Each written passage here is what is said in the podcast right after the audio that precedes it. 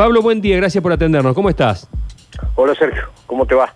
Bueno, bien, acá eh, eh, trayendo a colación este tema, que está bueno que también los municipios tengan políticas de Estado, y no nos parece un tema menor que de una vez por todas las avenidas de Córdoba tengan eh, un trabajo. Es muy, es muy costoso sistematizarla, evitar los giros a la izquierda voluntarios, que se semaforice especialmente para, para en algunos sectores. En fin, ¿es muy caro hacer esto?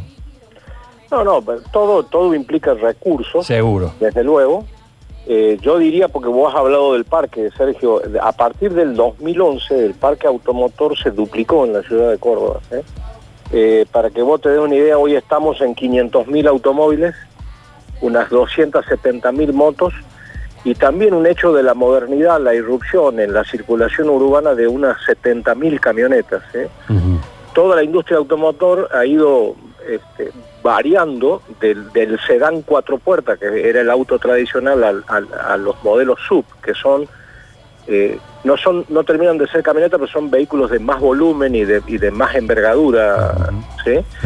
Eso ha hecho, desde luego, poner en crisis una, una ciudad que tiene eh, en gran parte de su casco céntrico una traza colonial, de la que nos enorgullecemos los cordobeses y que muchas veces eh, eh, trabajamos para, para sostenerla y para mantenerla porque forma parte del patrimonio histórico y, de uno de los grandes atractivos de la ciudad. Fíjate, además, Sergio, en la ciudad de Córdoba están ingresando alrededor de 150 mil vehículos de las ciudades dormitorios y Córdoba hace casi un año no tiene transporte interurbano, con lo cual, ¿cómo están haciendo los trabajadores del área para llegar a la ciudad? Lo están haciendo o en autos particulares o en transporte ilegal eh, pero de alguna manera esos trabajadores están ingresando, con lo cual aquel número de 150.000 autos por día, producto de la pandemia, si bien inicialmente tuvimos poca circulación, a medida que se van abriendo las actividades, la situación va, creo, empeorando. Hoy basta recorrer la ciudad, uno no podría decir que tiene una visión total de la ciudad, porque coincido con vos, Córdoba es una ciudad muy vasta, pero el desorden se percibe a poco de, a poco de andar, ¿no? Autos en doble, triple fila, muchísimos semáforos apagados la red vial con casi nulo mantenimiento en algunos lugares que hacen muy dificultosa la circulación y además que los conductores somos este, muy afectos a, las infracciones de tránsito o a enamorarnos de determinada maniobra como el giro a la izquierda. ¿no? el giro a la izquierda tal vez en Córdoba es un resabio de la colonia. Nos encanta girar a la izquierda cuando en realidad lo que debería hacerse desde el punto de vista vial es lo que se llama la asa de jarro, es decir, yo me paso una cuadra, doblo a la derecha, vuelvo a doblar a la derecha y, girando alrededor de la manzana puedo ir hacia la izquierda. Bueno, el giro a la izquierda complica la, Mira qué buen dato. la circulación, eh, no solo la circulación, la sistematización de los semáforos, claro, te, te, agrego, te agrego un dato más, un dato, un dato cortito más porque viene a colación con lo que estás diciendo. El giro a la izquierda, que, que, es un dato que yo no, no sabía que viene de, la colonia, que bueno, que ha tenido que ser puesto porque tenemos esa costumbre, se transforma para muchos en giro en U. Porque para el giro a la izquierda es para tomar la calle que te permite acceder, en todo, en todo, en todo caso, acá se lo usa para tomar la mano contraria que es una maniobra prohibida y que muchas veces requiere de dos, de dos claro, digamos, porque no te da el ángulo de tiro. Exactamente. Sí, sí. Eh, desde luego, eh, yo te quería contar que desde la gestión anterior nosotros percibimos esto, y digo, nadie hace cima en materia de seguridad vial y en materia de fluidez, porque siempre el tránsito requiere de dos componentes, Sergio. Garantizar primero la seguridad para que la gente no se muera en los siniestros viales y la segunda, garantizar la fluidez para que la ciudad pueda fluir y quien transporta mercaderías puede ir de un lugar a otro, la gente pueda llegar a su trabajo, los chicos a la escuela. Es decir, la ciudad debe ser fluida pero segura.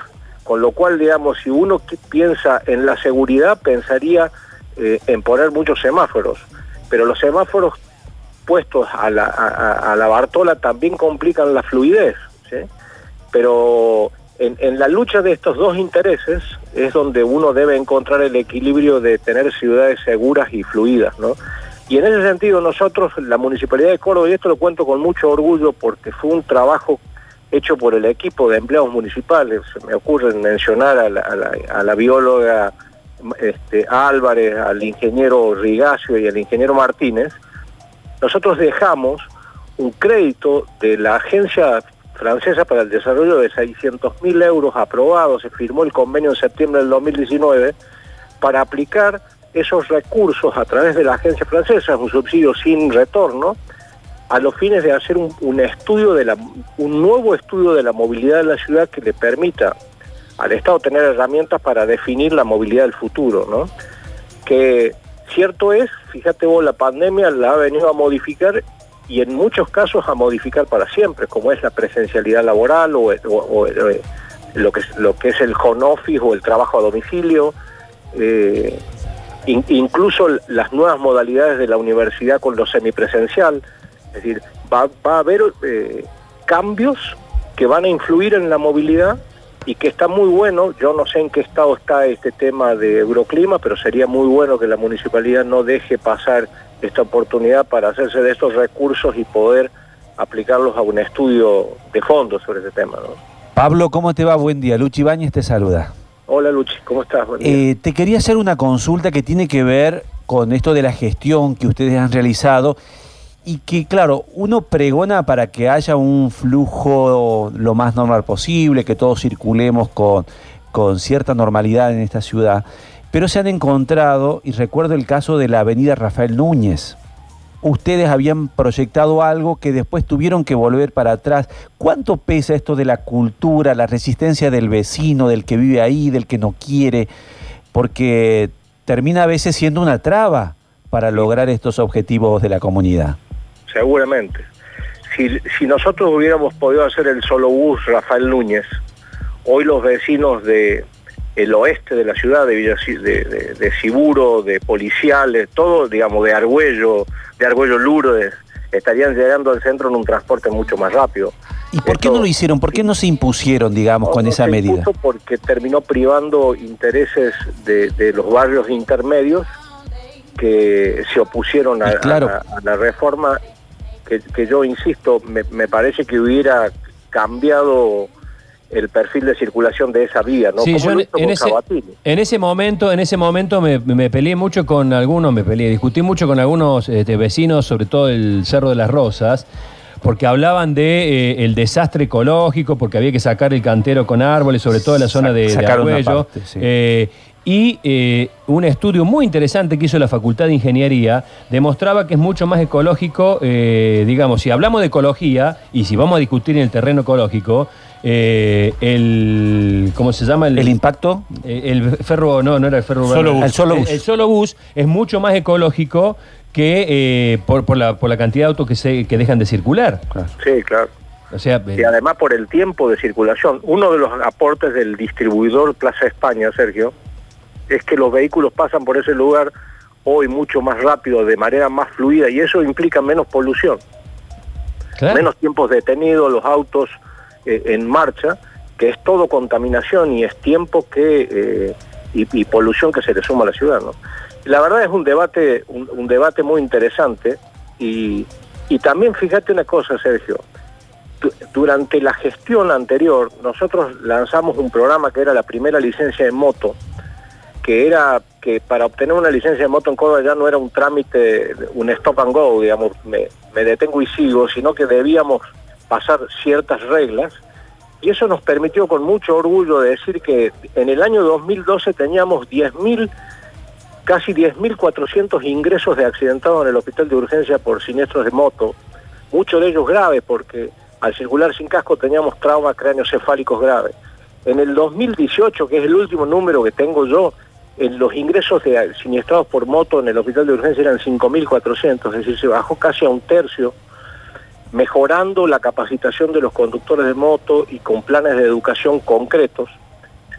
También, eh, Sergio, hay que decir, hay una ausencia del Estado municipal hoy en las calles. Es muy difícil encontrar inspectores de tránsito y la gente, este, dejada, dejada su libre albedrío, trata de resolver su interés personal sobre el interés colectivo. ¿no? Entonces, Pablo. en cualquier lado, en rampas de discapacitado, en doble fila, bueno, qué es lo que se ve y se percibe todos los días. ¿Alguna vez acá, Pablo, se generó alguna polémica, lo, lo hemos comentado con respecto a estas obras de esta gestión de lo que llaman la Gran Manzana, la Gran Manzana del Palacio 6 de Julio, de cercanías del mercado, de la Plaza San Martín. ¿Qué, opinión tiene usted como, como especialista y que ha estado justamente en gestión sobre esto, sobre esas obras que se llevaron adelante en la zona céntrica? Bueno, yo, yo creo que las ideas son siempre interesantes, ¿no?